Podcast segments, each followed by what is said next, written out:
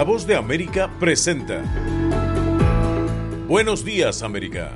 Desde Washington, la actualidad informativa.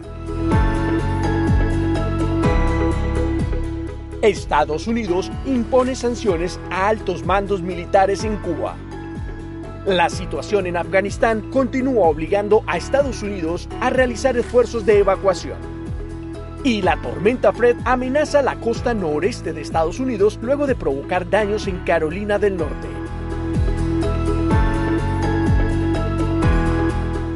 Hoy es viernes 20 de agosto de 2021.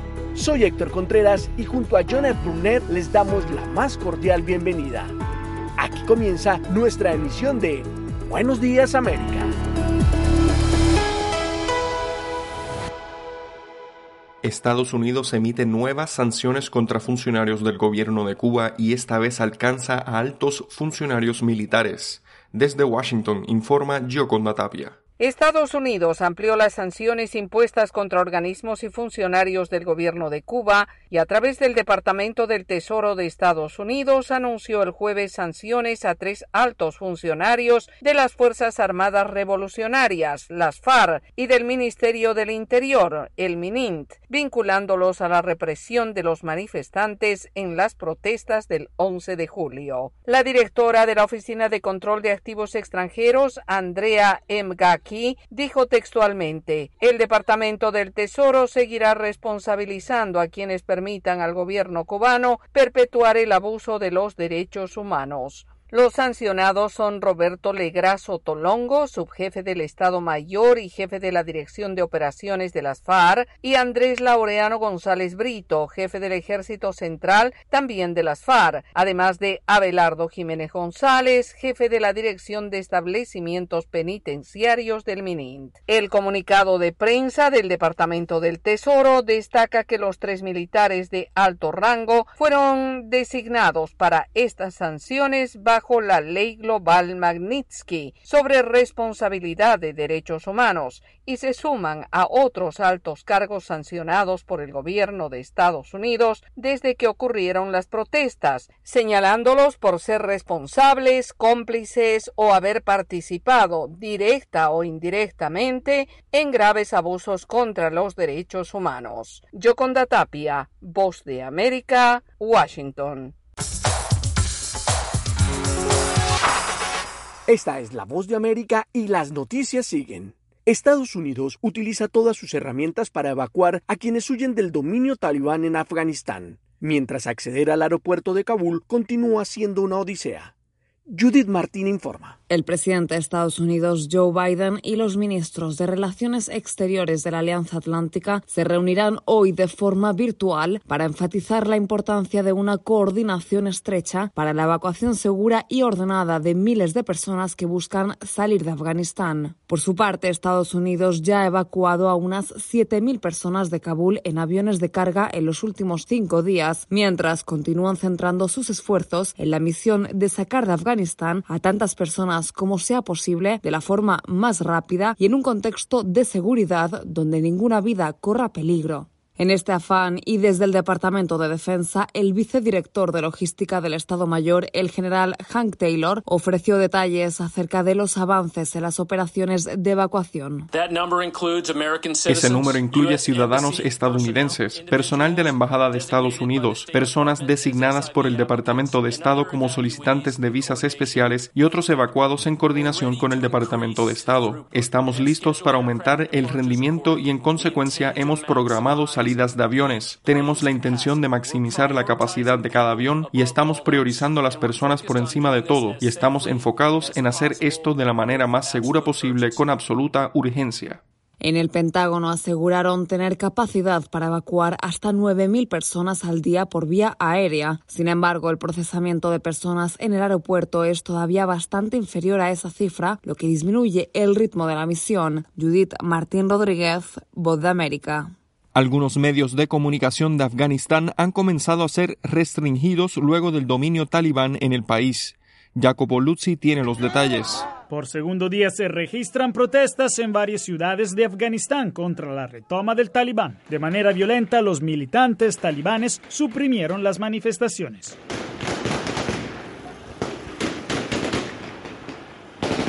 En medio de la incertidumbre, el miedo invade las vidas de los afganos, contó desde Kabul la jefa del Bureau de la Voz de América en la región, Aisha Tanzim. Aunque no ha habido incidentes contra los periodistas en los medios de comunicación desde la retoma del talibán, la autocensura es frecuente y los reporteros trabajan encubiertos. Las mujeres periodistas como yo hemos tomado precauciones y nos hemos cambiado de ropa. Me puse un vestido negro largo y me cubro todo el cabello, como el 100%, solo porque no estaba segura de cuál era la línea roja de los talibanes. Tanzim habla de ansiedad y pánico entre la población porque no se sabe si los talibanes mantendrán sus promesas en las próximas semanas y meses. De hecho, es casi imposible, dice la reportera, encontrar mujeres afuera en las calles. Muchas de ellas se esconden, ya sea en sus casas donde se sienten seguras o no se sienten seguras y piensan que su casa está en el lugar en el radar de los talibanes y se van a esconder en casas de familiares. Muchas de ellas están llegando a ONGs de todo el mundo, quien quiera que las ayude para tratar de sacarlas de aquí. Y según Tanzim, la incertidumbre es aún mayor entre los jóvenes, adolescentes y niñas que crecieron con libertades de las que no gozaba Afganistán bajo el dominio talibán. Aún así, asegura la reportera de La Voz de América, las protestas son un señal de que no todos estarán listos a aceptar las restricciones de quienes ahora ejercen el poder en su país. Jacopo Luzzi, Voz de América. Somos la voz de América y aquí están las noticias. El Centro Nacional de Huracanes de Estados Unidos mantiene la alerta sobre el estado de Nueva York y la región de Nueva Inglaterra ante la llegada de la tormenta tropical Fred, luego de su devastador paso por Carolina del Norte, donde las autoridades informaron sobre la muerte de dos personas y la desaparición de una veintena a causa de las inundaciones y deslizamientos provocados por las fuertes lluvias y los vientos. Hasta el momento, el paso de Fred por la costa este de los Estados Unidos ha dejado tres muertos y varios desaparecidos, así como multimillonarias pérdidas en infraestructura, luego del cierre de varias carreteras y de la afectación de puentes y redes de distribución eléctrica que obligaron al corte de este servicio en algunos condados de la región. Ante este panorama, las autoridades hacen un llamado a los habitantes y turistas del noreste del país a prestar atención a los reportes meteorológicos durante el fin de semana. Por otra parte, en las aguas del Atlántico, frente a la costa este de Estados Unidos, se espera que el ciclón Henry gane fuerza, por lo que se pronostica fuertes lluvias y vientos en los estados de Nueva Jersey, Nueva York y Massachusetts, y se cree que el lunes podría tocar tierra en Nueva Inglaterra. En tanto, el huracán Grace, el tercer sistema tormentoso que recorre la región por estos días, sigue su paso por el Golfo de México y las autoridades de varias áreas del Caribe mexicano están en alerta ante la llegada en las próximas horas del temporal, luego de su paso por la península de Yucatán.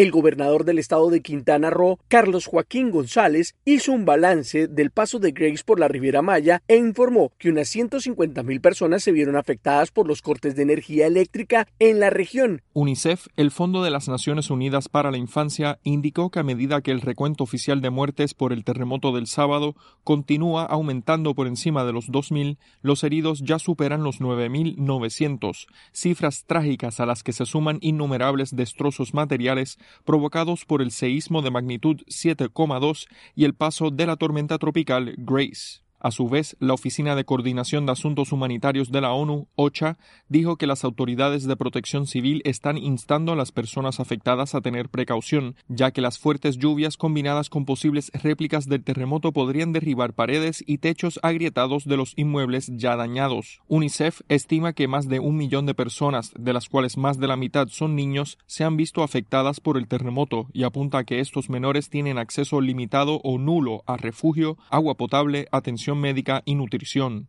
Además, UNICEF reportó que a pesar de la violencia criminal y la inseguridad que afectan al transporte de suministros, un camión oficial logró entregar botiquines médicos a tres hospitales en Les Caes, zona altamente afectada por el terremoto, con suministros suficientes para tres meses, incluidos guantes analgésicos, antibióticos y jeringuillas para tratar a 30.000 víctimas del terremoto. El fondo estima que necesitará 15 millones de dólares para responder a las necesidades más urgentes de casi 400.000 personas esta es la voz de América. Hacemos una pausa y ya volvemos con más información.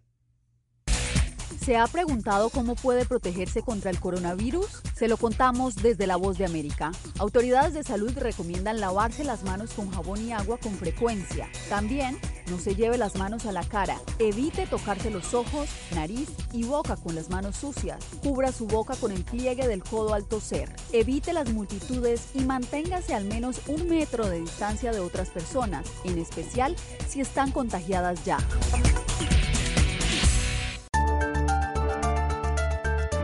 Que al fin de cuentas acabarían beneficiando de esto serían las, las, compañías petroleras. Conversando con la BOA. El gobierno chino tiene capital para invertir.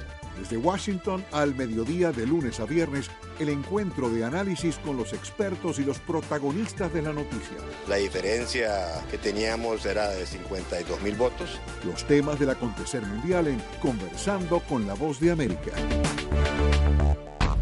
Esta es la Voz de América y aquí están las noticias. Estados Unidos publica una reforma al sistema de asilo para acelerar el proceso en medio de temores de un aumento de deportaciones. Arnaldo Rojas informa. Con un retraso histórico en las Cortes de Inmigración estimado en 1.3 millones de casos pendientes, el gobierno del presidente Biden hizo pública la propuesta con la que buscan acelerar el procesamiento de las nuevas solicitudes de asilo. Las personas que son elegibles recibirán ayuda con mayor rapidez, mientras que aquellas que no lo sean serán expulsadas de manera expedita. Bajo el nuevo modelo, un oficial de asilo estará autorizado para adjudicar en primera instancia las peticiones, aliviando la carga de trabajo de los jueces de inmigración.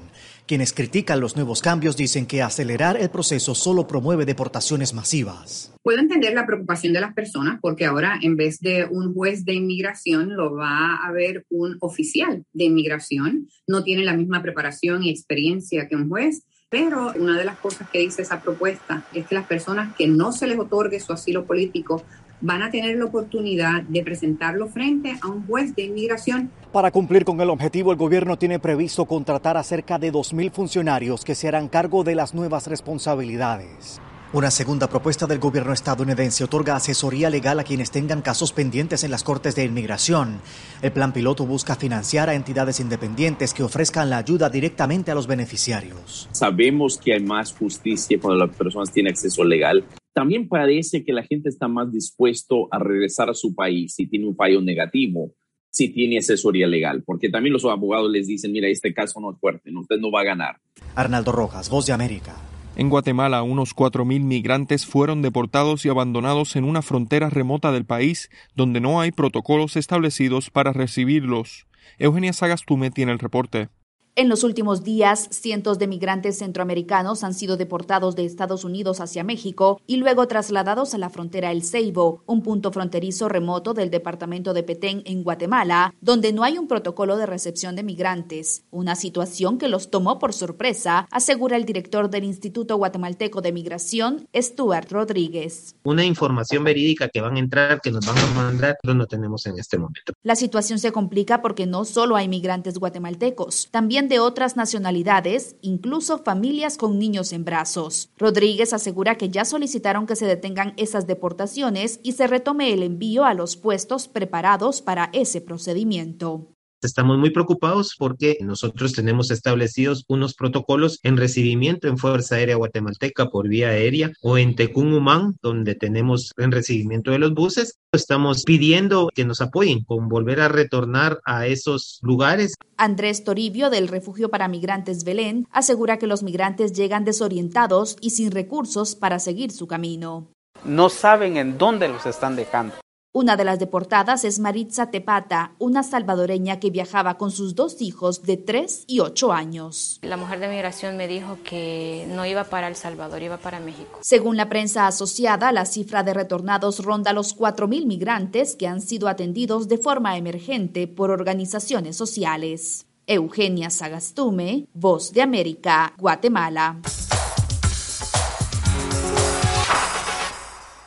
Somos la voz de América y las noticias continúan. Una encuesta revela que el presidente de Nicaragua, Daniel Ortega, es el peor evaluado por la ciudadanía en toda la región centroamericana. Dariana Ocaña tiene los detalles. La más reciente encuesta realizada por la firma Sid Gallup, con sede en Costa Rica, reveló que el presidente de Nicaragua, Daniel Ortega, es el peor evaluado como persona por la ciudadanía a nivel centroamericano, pese a ser el segundo mandatario más conocido, ubicado únicamente después del presidente salvadoreño Nayib Bukele. Los datos revelan que solo una de cada tres personas que conocen al presidente Daniel Ortega opinan favorable de él, lo que deja un 65% de los consultados con con una percepción negativa del exguerrillero sandinista. Los resultados de la encuesta no sorprenden en Nicaragua luego de que el mandatario ha dedicado los últimos meses a perseguir a médicos independientes, periodistas, organizaciones sociales, activistas políticos y opositores. Aide Castillo de la organización Nicaragüenses en el Mundo explicó a La Voz de América. Es evidente que por mucho que usen la fuerza, el, poder militar, el para sostenerse en el poder, pierden total legitimidad. Sin embargo, el discurso oficial que maneja el gobierno de Nicaragua apunta a que el país avance en paz y reconciliación. La vicepresidenta y primera dama Rosario Murillo reafirma diariamente en los medios oficiales. Nuestra Nicaragua que avanza, caminando, fortaleciendo la paz, el cariño, la cultura de encuentro Daliano Ocaña, Voz de América, Nicaragua. Y en Venezuela, el presidente Nicolás Maduro anunció cambios en su gabinete ministerial mientras dirigentes opositores anuncian sus candidaturas para las elecciones de noviembre. Carolina Alcalde tiene los detalles. Tal y como ha ocurrido en otras ocasiones antes de procesos electorales, a tres meses de las elecciones regionales y municipales, el presidente Nicolás Maduro anunció una serie de cambios en su gabinete ministerial. Muchas de las figuras que hasta el jueves fueron ministros ahora se convierten en candidatos. Félix Plasencia, quien fungía como embajador de Venezuela en China, fue designado como nuevo ministro de Relaciones Exteriores, sustituyendo a Jorge Arreaza, quien ahora se convierte en el nuevo ministro de Industrias. El almirante Remigio Ceballos, sancionado por Estados Unidos en 2019, ocupará el cargo de ministro de Interior mientras Carmen Meléndez pasa a ser candidata a la alcaldía de Caracas. En tanto, dirigentes de oposición como Andrés Schlöter precandidato a la alcaldía del municipio Sucre en la capital venezolana, hicieron un llamado a definir candidatos unitarios en todo el país. Queremos que sea un esfuerzo porque el resto de los aspirantes se pongan de acuerdo y podamos conseguir una buena noticia para el país, que es tener esa unidad que la gente tanto reclama en la calle. Hoy la gente en la calle no se identifica con nada, la gente ha perdido la esperanza lamentablemente por los errores que se han cometido en el pasado. Y nosotros creemos que no nos podemos quedar atrapados en esos errores, tenemos que dar un paso hacia las organizaciones políticas tendrán plazo hasta el 29 de agosto para inscribir ante el Consejo Nacional Electoral a los candidatos que participarán en las elecciones regionales. Desde hace varias semanas, distintos sectores de la oposición habían pedido a sus integrantes definir si participarían o no en el proceso, que de acuerdo a Juan Guaidó, considerado presidente interino por decenas de países, no resuelve la crisis que vive Venezuela. Carolina Alcalde, Voz de América, Caracas. En Bolivia se plantea la posibilidad de una reforma judicial tras conocer el informe de expertos internacionales sobre el conflicto postelectoral. Fabiola Chambi tiene el reporte. Una de las conclusiones del grupo interdisciplinario de expertos independientes que presentó esta semana un informe sobre los hechos de violencia de 2019 en Bolivia indica que la justicia no es imparcial y en las últimas horas representantes políticos se pronunciaron sobre la necesidad de una profunda reforma judicial. Mientras tanto, Julian Berger, uno de los representantes de esta comisión de expertos, dijo a La Voz de América que se recomienda acelerar el proceso de reparación de justicia para las familias de las víctimas. Ahora es más de un año, casi dos años, que hacer rápidamente proceso de reparación para los que han perdido sus familiares y también que sigue con la investigación contra todas las personas responsables. Por otro lado, desde el Partido Oficialista se anunció la conformación de una comisión mixta para viabilizar un juicio de responsabilidades contra la expresidenta Yanine Áñez por los hechos de violencia durante su gobierno. Al respecto, el senador opositor de Creemos, Henry Montaño, aseguró que también se debería considerar al exmandatario Evo Morales. Debe aclarar no solamente las muertes antes de los hechos sucedidos en el 2019, sino de la centena de muertes que hubieron en su gestión en este complejo escenario que vuelve a generar polarización en Bolivia, la politóloga Erika Brockman realizó este análisis para La Voz de América sobre la urgencia de una reforma judicial. Demandar que de una vez por todas se garantiza un proceso largo, pero serio y responsable de reforma judicial, incluido el Ministerio Público que ha sido observado. Fabiola Chambi, Voz de América, Bolivia. Esta es La Voz de América Hacemos una pausa y ya volvemos con más información. Estas son las noticias. A tempranas horas de la mañana, acompañado por sus aliados políticos, el presidente no coincide con la medida unilateral implementada por el gobierno de Estados Unidos, que ya por precaución han recomendado no viajar a la zona estos son los corresponsales de la Voz de América. Álvaro Algarra, Voz de América, Caracas. Giselle Jacome, Quito, Ecuador, Voz de América. Juan Ignacio González Prieto, Voz de América, Buenos Aires, Argentina. Llevando siempre la información desde el lugar de los hechos. La economía de Uruguay lleva 15 años de crecimiento ininterrumpido. Fue designado con 94 votos de los 128 asambleístas que forman. Sara Pablo, Voz de América, Ciudad de México. Nerima del Reyes, Voz de América, San Salvador. La Voz de América ofreciendo información de lo que sucede en Estados Unidos, América Latina y el mundo.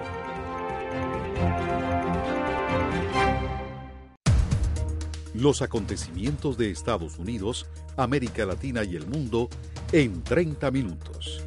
Con corresponsales en varios puntos del país. El Mundo al Día se emite desde nuestros estudios en Washington a través de nuestras afiliadas en la región latinoamericana con la información balanceada de lo que sucede en Estados Unidos y el mundo. Los espero de lunes a viernes a través de La Voz de América.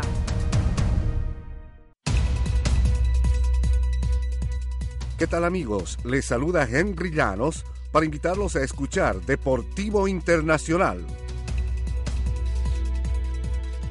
De lunes a viernes, el resultado y las noticias de los eventos deportivos internacionales en un solo lugar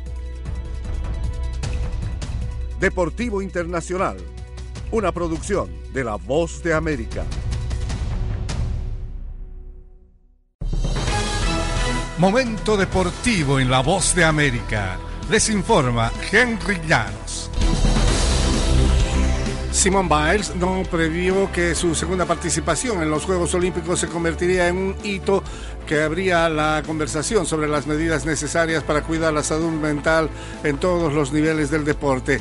La gimnasta estadounidense dice no lamentar en absoluto su decisión de retirarse en eh, cinco de las seis finales en Tokio por un bloqueo mental. Consideró que el precio que pagó fue bajo si permite que otros se percaten de que tienen el derecho de decir está bien, no está bien. Y no importa cuán grande sea el foro en que alguien participe para reconocer eso. Yo no cambiaría nada ni por todo el oro del mundo, dijo Biles, quien se marchó de Tokio con una medalla de plata obtenida en la competición por equipos y un bronce individual en la viga de equilibrio abrió un espacio para que los deportistas se pronuncien sobre su salud mental y su bienestar y para que aprendan que pueden cuidar a la persona antes que al deportista, dijo. Y la CONCACAF ha anunciado una nueva estructura de las eliminatorias para el Mundial Femenino, así como la creación de la Copa de Oro para Mujeres, con el objetivo de generar más oportunidades de competencia a nivel élite en la región. El denominado CONCACAF eh, W Championship se realizará a mediados del año próximo y servirá como eliminatoria para el Mundial Femenino de 2023 en Australia y Nueva Zelanda. La Copa de Oro Femenina se llevará a cabo en 2024, indicó el jueves el órgano rector del fútbol en América del Norte, Central y el Caribe. Pienso que debemos dejar de hablar del fútbol de mujeres como el futuro de este deporte. No es el futuro, es el presente, dijo. Henry Llanos, Voz de América, Washington. La información continúa después de la pausa. Quédense con nosotros, somos la Voz de América. ¿Se ha preguntado cómo puede protegerse contra el coronavirus? Se lo contamos desde La Voz de América. Autoridades de salud recomiendan lavarse las manos con jabón y agua con frecuencia. También no se lleve las manos a la cara. Evite tocarse los ojos, nariz y boca con las manos sucias. Cubra su boca con el pliegue del codo al toser. Evite las multitudes y manténgase al menos un metro de distancia de otras personas, en especial si están contagiadas ya. Estas son las noticias. No coincide con la medida unilateral implementada por el gobierno de Estados Unidos, que ya por precaución han recomendado no viajar a la zona Estos son los corresponsales de La Voz de América. Giselle Jacome, Quito, Ecuador, Voz de América. Juan Ignacio González Prieto, Voz de América, Buenos Aires, Argentina. Álvaro Algarra, Voz de América, Caracas. Llevando siempre la información desde el lugar de los hechos. presidente! La economía de Uruguay lleva 15 años. Fue designado con 94 votos de los 128 asambleístas que forman. Sara Pablo, Voz de América, Ciudad de México. Nerima del Reyes, Voz de América, San Salvador. La Voz de América, ofreciendo información de lo que sucede en Estados Unidos, América Latina y el mundo.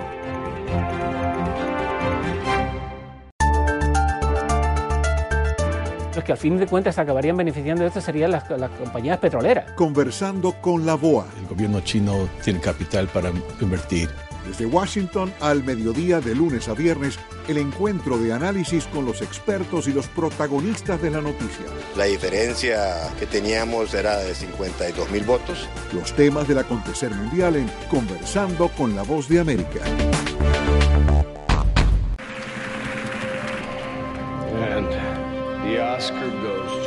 Acompáñenos de lunes a viernes con las noticias del mundo del entretenimiento. Lo mejor del cine So, Skrulls are the bad guys. Los estrenos de Hollywood. I've never seen anything like this. Who am I? She's the last of her kind. So I'm 300 years old. A leader, you are. You have the most advanced weapon ever. Lo mejor en música. Las noticias del espectáculo. Lady Gaga declaró al diario The New York Times que se el actor Alex Bowen dijo el miércoles que se inscribirá en un curso de lunes a viernes. El mundo del entretenimiento llega a ustedes desde los estudios de La Voz de América en Washington.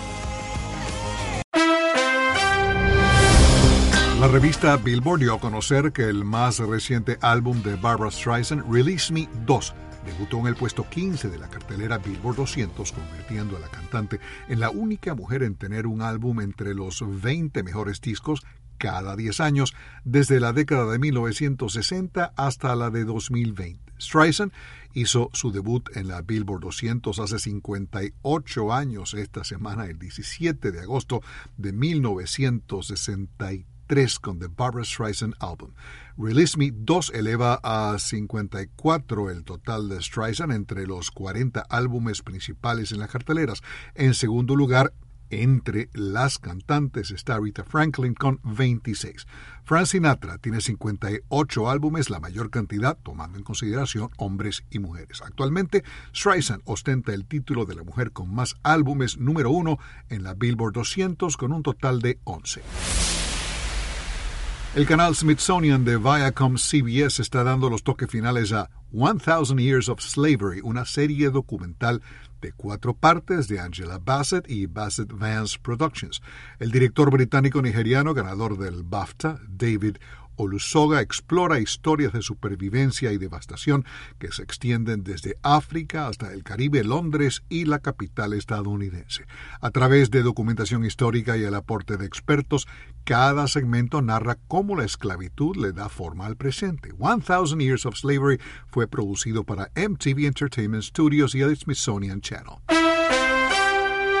Nos vamos a 1981 cuando Diana Ross y Lionel Richie conquistan la cima de las carteleras Hot 100, Adulto Contemporáneo y Rhythm and Blues con Endless Love, Amor Eterno, la canción principal de la película protagonizada por Brooke Shields. Endless Love es el mayor éxito número uno de Diana Ross fuera de la agrupación de Supremes. El sencillo fue escrito por Lionel Richie y sigue siendo su sencillo número uno de mayor figuración fuera de la agrupación Los Comodoros y su éxito más vendido, eso sí, a excepción de We Are the World, que coescribió con Michael Jackson. Endless Love también fue grabada por Mariah Carey y Luther Vandross en el año 1994. En 2011, la cantante y compositora Rihanna debuta en la Hot 100 con Cheers, Drink to That. El tema alcanzó su punto máximo en el séptimo peldaño y fue certificado doble platino. Y en 1965, Sonny and Cher llegan a la cima de la Hot 100 con I Got You Babe. El sencillo escrito por Sonny Bono se convirtió en la canción insignia del dúo. Alejandro Escalona, voz de América.